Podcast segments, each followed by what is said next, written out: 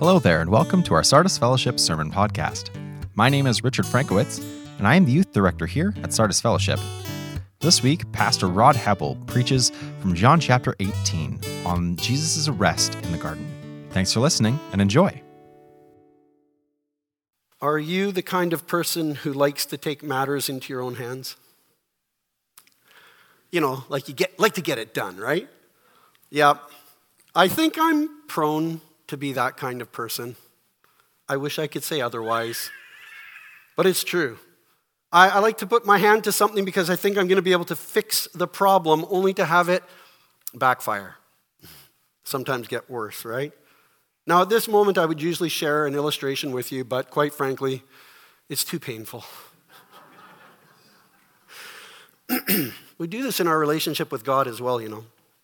Uh, we force uh, things uh, to try to kind of like help him out, right?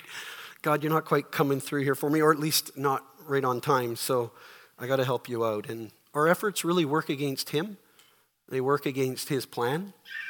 They work against something deeper that he's often trying to teach us, but we're just missing it, right? There are these great verses that I've shared before with you from Isaiah 55. I share them on occasion because they're so meaningful. I find that they are always in the back of my subconscious trying to inform my life and the way in which I make decisions and live. You're probably familiar with these verses as well. For my thoughts are not your thoughts. This is God, okay? Neither are your ways my ways, declares the Lord. As the heavens are higher than the earth, so are my ways higher than your ways, and my thoughts than your thoughts. So, what do we conclude from God telling us this? We conclude that his perspective on life is better. His perspective on my life is better, and the plan that he has is better. And I need to align my will with his. This is what really faith is all about is understanding that I need to trust God with my life that He comes into my life to transform me and change me by the presence of Jesus Christ in me, by the power of the Holy Spirit, because He wants to shape me to walk in obedience with God. Now, I know this can kind of sound exceedingly lofty that our lives uh, would align with God's will and purpose and that He would actually be glorified through our lives. Like, that sounds kind of like a lofty goal. And right away, we can kind of feel like, oh man, I feel like I missed that mark so bad, right? But it is really what following Jesus is about. When he says to deny yourself and take up your cross and follow me daily, it's about making the moment by moment decisions to follow Jesus and to say yes to him. And they could be in big ways or small ways. Often they're in small ways, but if we don't do it in the small ways, how would we ever do it when a big, challenging decision comes along? God is good and his plan is good, but it doesn't mean that it's easy. And often what we bump up against is when something is exceedingly difficult in our lives, we can't see how God's goodness is here in that moment. As we've been tracking with the disciple John, who's been recording for us or has recorded for us the account of Jesus' life and his teachings, we're moving closer and closer and closer to what Jesus has said the moment of glory. His moment of glory would include his death, his burial, his resurrection, and then his ascension to the right hand of the Father, where he is now seated and where he now reigns. And we're going to be focusing on understanding uh, or seeing the contrast between how Jesus understood the will of God in his moment of glory compared to that of the disciples. Jesus, as you remember if you were here last week, had just finished praying a prayer. Uh, Pastor Tim was teaching us about that last week. And in that prayer, he prayed for two things for his disciples. One, he prayed that they would be protected, that he wouldn't lose any of them. Secondly, he prayed that they would be one and that they would be united as the Father and the Son were united. So these disciples would be united with the Father, and that, by implication, comes down to us as well. Tim preached a great message and he, he left us with a thought. He said, You know what? We are in the world. Make sure you're engaged in the world. We are in the world, but we are not of the world. But we should be for the world. And if you're not quite sure what all that means, I just invite you to go and watch his message from last Sunday. You can always go to our website. If you're away on a weekend and you don't catch it, um, you can listen to the message by way of the video recording.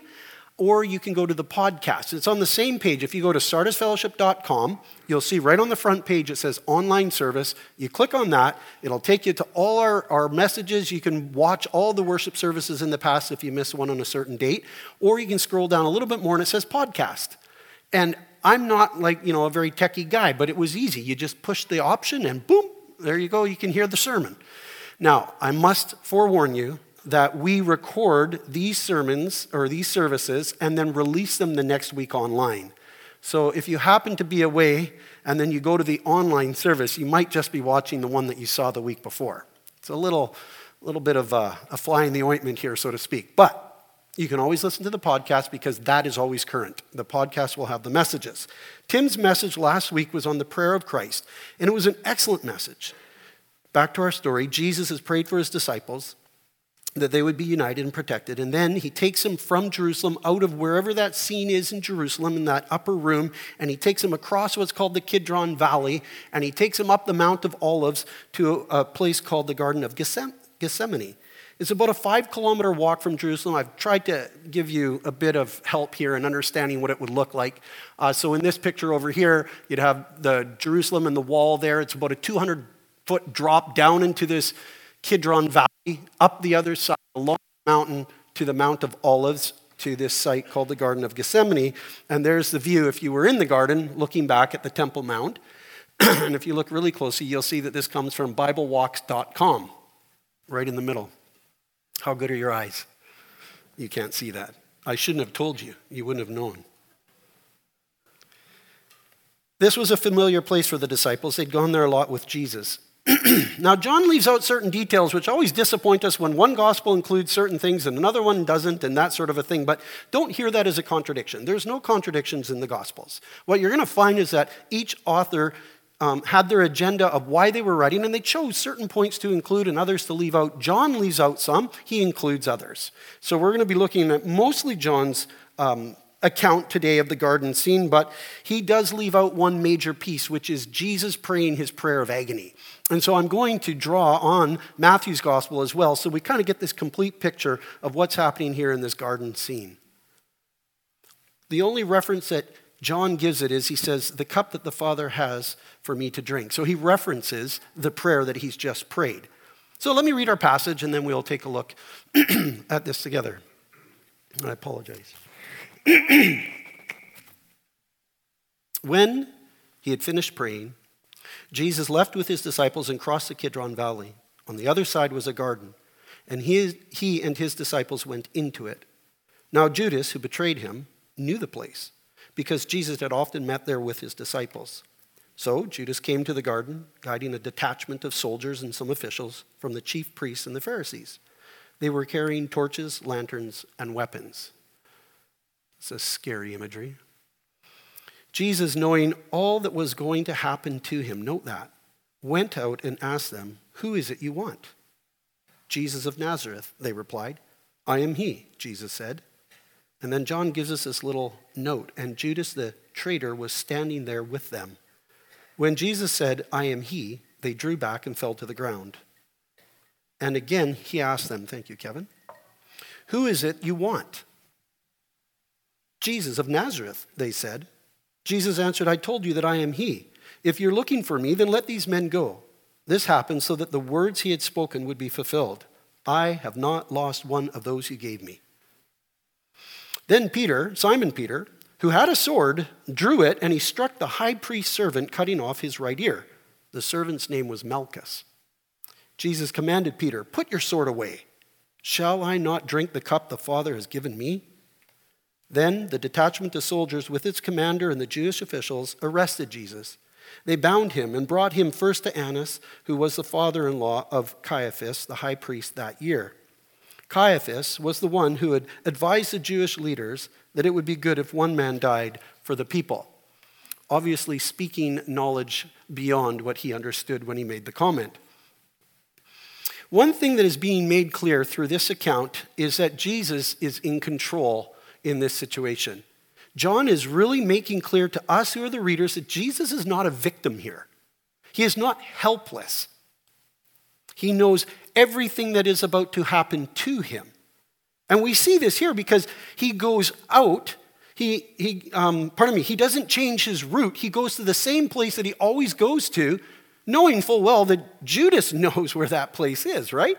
So he doesn't change his route. And, then he goes out to meet the officials. He could have stayed in hiding, but he doesn't. He goes out to meet them. And then he asks them, Who are they looking for? knowing full well, full well that it was him. And then he even makes this demand of them, really let these ones go, his disciples. And then he offers himself up to the soldiers in order for them to be able to take him away. That's really noteworthy to note that he is not helpless and that he does not have options he is willingly laying down his life. And so he is almost, in a sense, giving permission to them to take him and to fulfill the will of the Father. Jesus had said earlier to his disciples, The reason my Father loves me is that I lay down my life only to take it up again. No one takes it from me. Note this. No one takes it from me, but I lay it down of my own accord. I have authority to lay it down and authority to take it up again. This command I received from my Father. Now, to say that Jesus was in control of the situation isn't in any way to suggest that it was easy for him to do, right? Rather, it's to say that we are to understand something about all that is about to transpire here. We're being let in on a secret. John is letting us in on something that others would miss. He's saying, note something. Because Jesus is willingly laying down his life, no one is taking it from him. I think this is important for us to wrestle with and to really grasp because it's at the heart of what the gospel is all about. He was not put to death at the hands of the Jews or the Romans.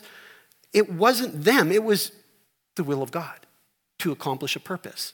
He was doing it for the salvation of all of humanity to bring glory to God through this. And, and Jesus had talked like this. He had said, Now the Son of Man is glorified and God is glorified in him. There's something that is upside down and backwards about this whole understanding of what's about to take place as he goes to the cross. How can it be glory? It's only glory because there's a plan in place, and God has something for us that's going to happen because of this plan that will be carried out. And it's the moment of glory because it's at that point of testing that Jesus is getting really, really close to. Right here in this story, he's getting so close to that moment of testing. Will he stand or not? You see, he could have bowed out of the plan altogether. That was one option. He could have called 10,000 angels to come and rescue him or come to his defense. That was another option. And yet, he didn't. And because he didn't, we begin to see the cross for what it truly means. You know, you've maybe heard over the years Christians who tried to blame Jews for killing Christ, their Messiah, or Caiaphas, the high priest that year, or Pilate, or the Roman soldiers. And quite frankly, at the moment that someone thinks like that or says something like that, they are completely missing the point of the gospel. Because it's you and me as much as anyone else who put Jesus on the cross. No one put Jesus on the cross he willingly laid down his life because there was something, something that was happening at a magnitude far greater than what we can picture in the moment of what's happening. He is the one who is giving his life, laying it down of his own accord, as he says. So Jesus takes his disciples to the Mount of Olives. When he had finished praying, Jesus left his left with his disciples and crossed the Kidron Valley, and on the other side, they go into a garden. Jesus took them to a well known place. And it's for that very reason that Judas knew where to go. He knows where he's going to go. The betrayer knows this safe place, this favorite spot that Jesus goes with his disciples. Think about that. The place that was a safe place now becomes a place of betrayal for only a friend can betray a friend. This is an inside job. This is exceedingly shocking for all the other disciples to see Judas coming with these, what? Judas? You're the one? And for Jesus, deeply hurtful. The passage tells us that on the Mount of Olives there was a garden. In the garden, they went into it. It's kind of interesting. Um, Maybe it was some kind of a, a, walled structure inside the garden or inside the olive grove, but they were in somewhere that then he comes out to meet the soldiers, The other Gospels tell us clearly in Matthew there that it is called the Garden of Gethsemane, and the name means olive press. Okay, so you're in, you're on the Mount of Olives, you're in an olive grove, and the name of the garden that you're in is called Olive Press. Now, this is really rich symbolism here. Nothing I would have ever picked up on my own except for I read Bible commentaries and they help me out. So I want to pass that on to you today. There's some rich symbolism here. Oil, olive oil, which was made right there on that hillside, okay, was used for anointing priests and kings. Hmm, that's pretty important. The word Messiah means anointed one. The process for making olive oil from these very olives, okay, involved a large stone that would be rolled over top of them. It'd go in a circle, crushing the olives, and it would pass over top of them three times, squeezing out all of the oil that was in them.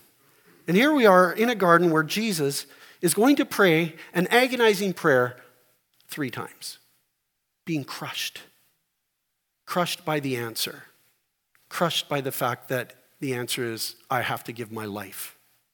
He will soon be crushed by the cross as the anointed one, just as those olives were crushed to produce the oil.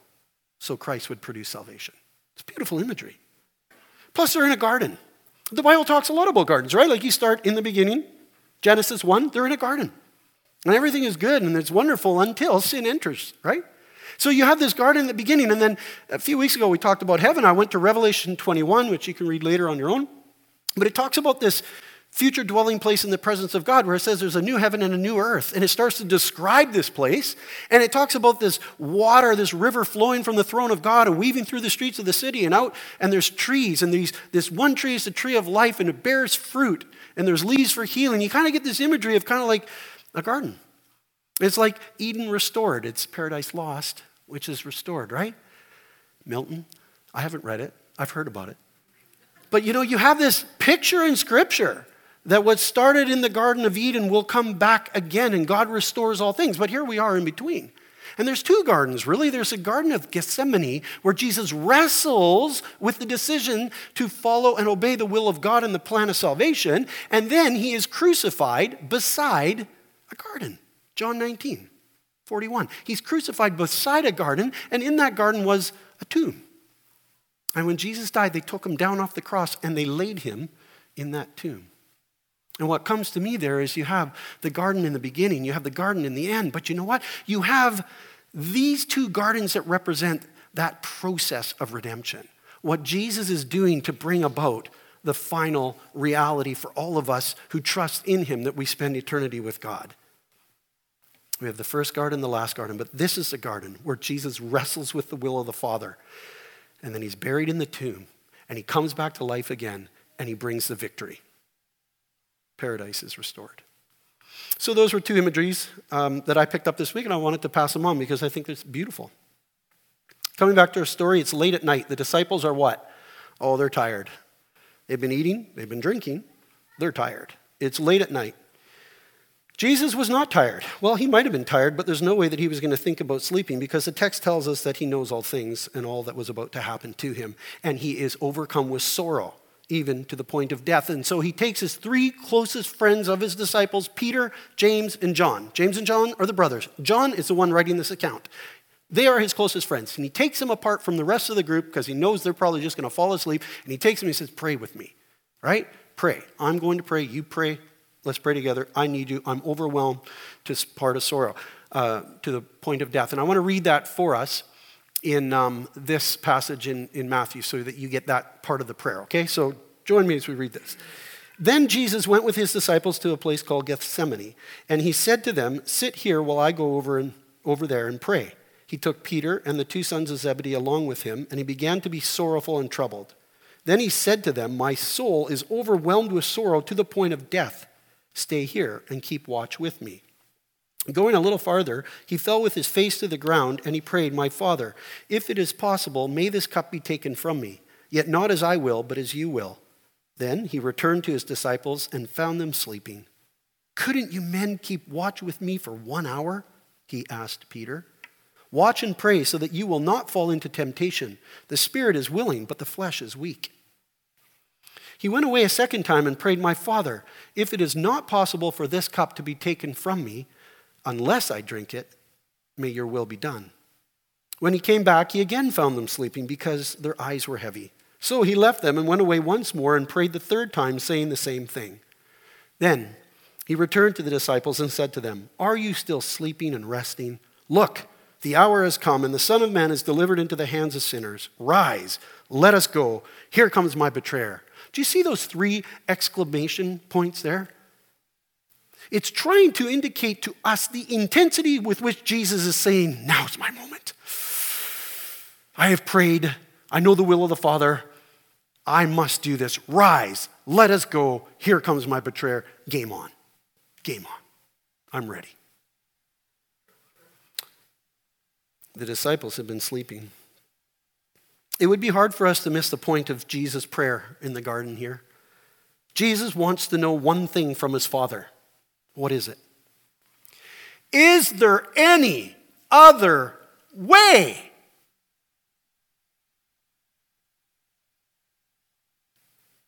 Can salvation come from some other means? Father, do I understand this clearly?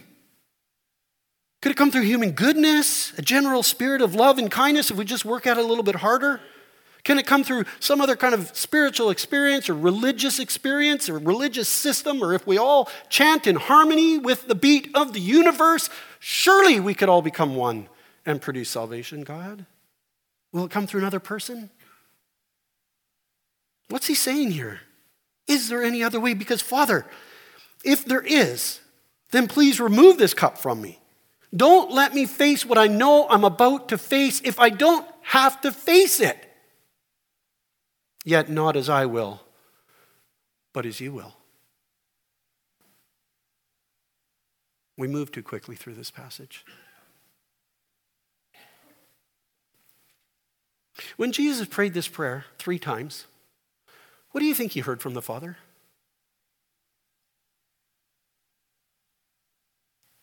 I don't know for a fact, but I think I think he heard crickets. I think he heard nothing. I think he heard silence.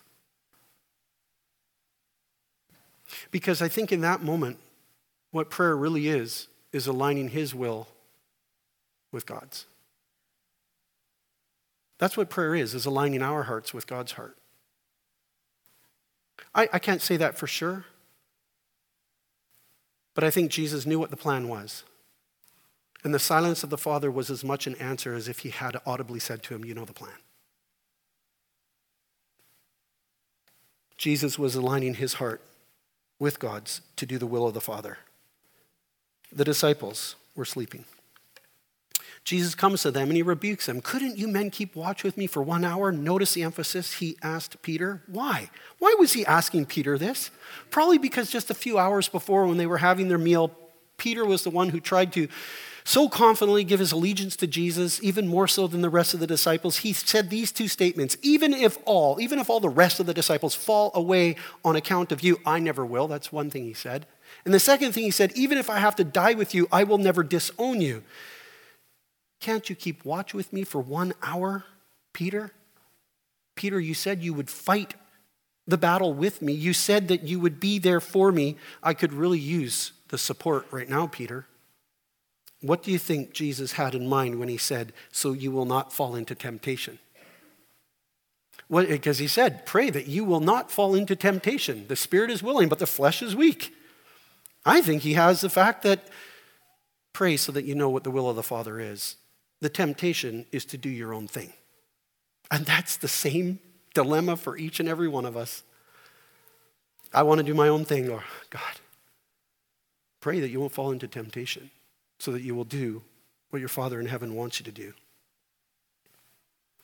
Jesus prepared for his battle and his moment of testing by praying, and he was ready. The disciples were not prepared for their moment of testing because they slept. Then the religious leaders and the soldiers, along with Judas, arrived, and Jesus went out to them and he asked, Who is it you want? And they replied, Jesus of Nazareth. I am he. And they drew back and fell to the ground. What's going on here? There's a couple things I want to point out. One is that when he says, I am he, that is a way of indicating I'm the one you're looking for. So it's self identification. Um, the he actually isn't really in there in the Greek, it's just I am, but it's also understood. He is identifying himself. I am he. Who is it you're looking for? We're looking for Jesus of Nazareth. I am. I am he. It fits, but it's got a double meaning. Clearly, it has a double meaning. He is using the name that God uses for himself. When Moses, before the burning bush, was asked by God to go back to the nation of Israel, and he says, Whom shall I say has sent me? God says, Tell them, I am, has sent you. Meaning, I am the self sufficient one. And Jesus is taking that claim for himself. Here it's clear through John's gospel and other places, but here it has a double meaning. And I think we have the clue of that because they drew back and fell to the ground. This is just a little bit of a taste of the power and authority and the glory of Jesus Christ that in that moment when he says, I am, they fall to the ground. Why do they fall to the ground? They fall to the ground because they are in the presence of God. They're in presence of the one who is going to now offer himself. You don't take me, I offer myself to you. And I am the one, therefore let them go. You see, if Jesus is trying to protect his disciples as he's already prayed for them, now is his moment to say, I'm the one you want. Let them go. And they did. Even though Peter had struck that guy's ear, whom John knows because John was friends with the high priest's family. John knows the name of the servant that Peter struck. Really ironic that he tries, what are you, Peter, what are you doing? You know? And Jesus heals his ear. That's in Luke's gospel. So uh, probably Peter's life was spared on the basis of the fact that Jesus chose to heal the man that he struck the ear. He protected his disciples.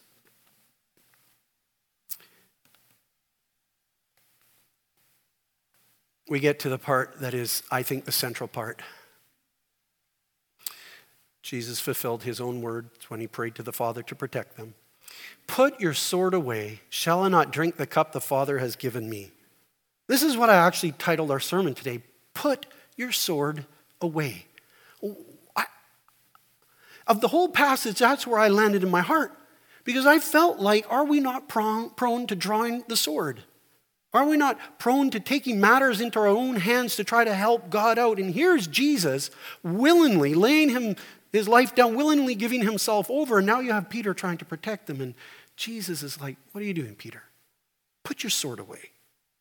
We are as misinformed as Peter at certain points, and we're not trusting God when we're facing something. And so we intervene in a situation. We draw our own version of the sword. And Peter drew it because he didn't trust Jesus. We do the same thing. We end up using the wrong weapon to fight the wrong battle. Have you thought about that? Peter is trying to fight a spiritual battle with a physical weapon, but you can't do that. You can't defeat the armies of God by drawing a physical sword, but you could by prayer. Peter failed to do that. Second Corinthians gives us a little insight into this, the Apostle Paul speaking here. For though we live in the world, we do not wage war as the world does, drawing the sword.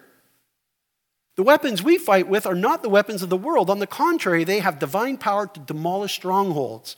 We demolish arguments and every pretension that sets itself up against the knowledge of God, and we take captive every thought to make it obedient to Christ. I don't know if it's landing for you how it did for me. But when I think about Jesus saying, I will drink the cup the Father has given me, and I think about Peter drawing the sword, and I think about this passage here, I look at the weapons we have to fight against the spiritual battles we are in, and we take captive every thought and make it submissive to Christ. And when we do that, that's when God has the victory in our lives. That's when God is going to do something greater in and through us, is when we're living that out. The weapons of our warfare are not of this world. But I have to be honest, this is a struggle for me, as I'm sure it is for you. I want to solve my own problems and I want to fight my own battles my way. But I'm as, uh, as short sighted as Peter in these things. Um, we do things in our human strength and we think it accomplishes something when it really accomplishes little or nothing in the spiritual realm at all, right? I have a story I want to tell. Uh, my niece's husband told me this story about his mom, and it kind of captures her heart for prayer. Um, one day he says that they had a stovetop fire in the kitchen. And as soon as the thing broke out of fire, she burst into prayer. God, we got a fire, put it out. you know, he's like, really? Should we go for the fire extinguisher or a towel or something like that? And while we might look at that and think, well, that's a bit of a funny reaction, here's the beautiful thing. She instinctively went to God because that was a well worn pattern in her mind as to how you deal with problems in life. I love it. I love it because I so rarely do that. I intuitively, instinctively want to do something that I can do to fix it, to deal with it, to change it, and whatnot, but I haven't taken it to God. And I'm not saying there's not a place for us to play in this. It's just where do we go to first? Do we draw the sword first, or do we go to prayer? Do we seek God for his answer in this situation, or do we just try to do it in our own strength? And we see this so easily in Peter and this story here, but do we see it in our own lives? Put your sword away. Shall I not drink the cup the Father has given me? Jesus was ready to drink that cup. What is our cup? What is your cup that is the will of the Father for you? And, and I don't take this lightly because I know some of you have exceedingly difficult, challenging situations. I'm not the one giving you God's word today. This is God's word from God to you, as much as it is to God to me. What is your cup to drink that you might be instead pulling the sword to try to deal with? We all have something. And as I said earlier, I think for all of us, the test comes in the little things in life so that when the big moment comes, we will know what to do. We will know to take it to God. What is your sword and what is your cup that God is speaking to you about today? Can we resolve in our hearts to accept the will of God in our lives?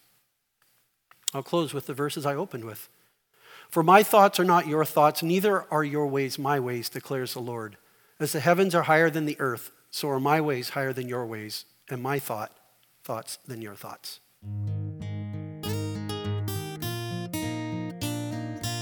Thanks for listening to our Sardis Fellowship Sermon Podcast.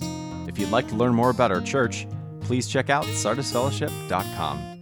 Have a great day and God bless.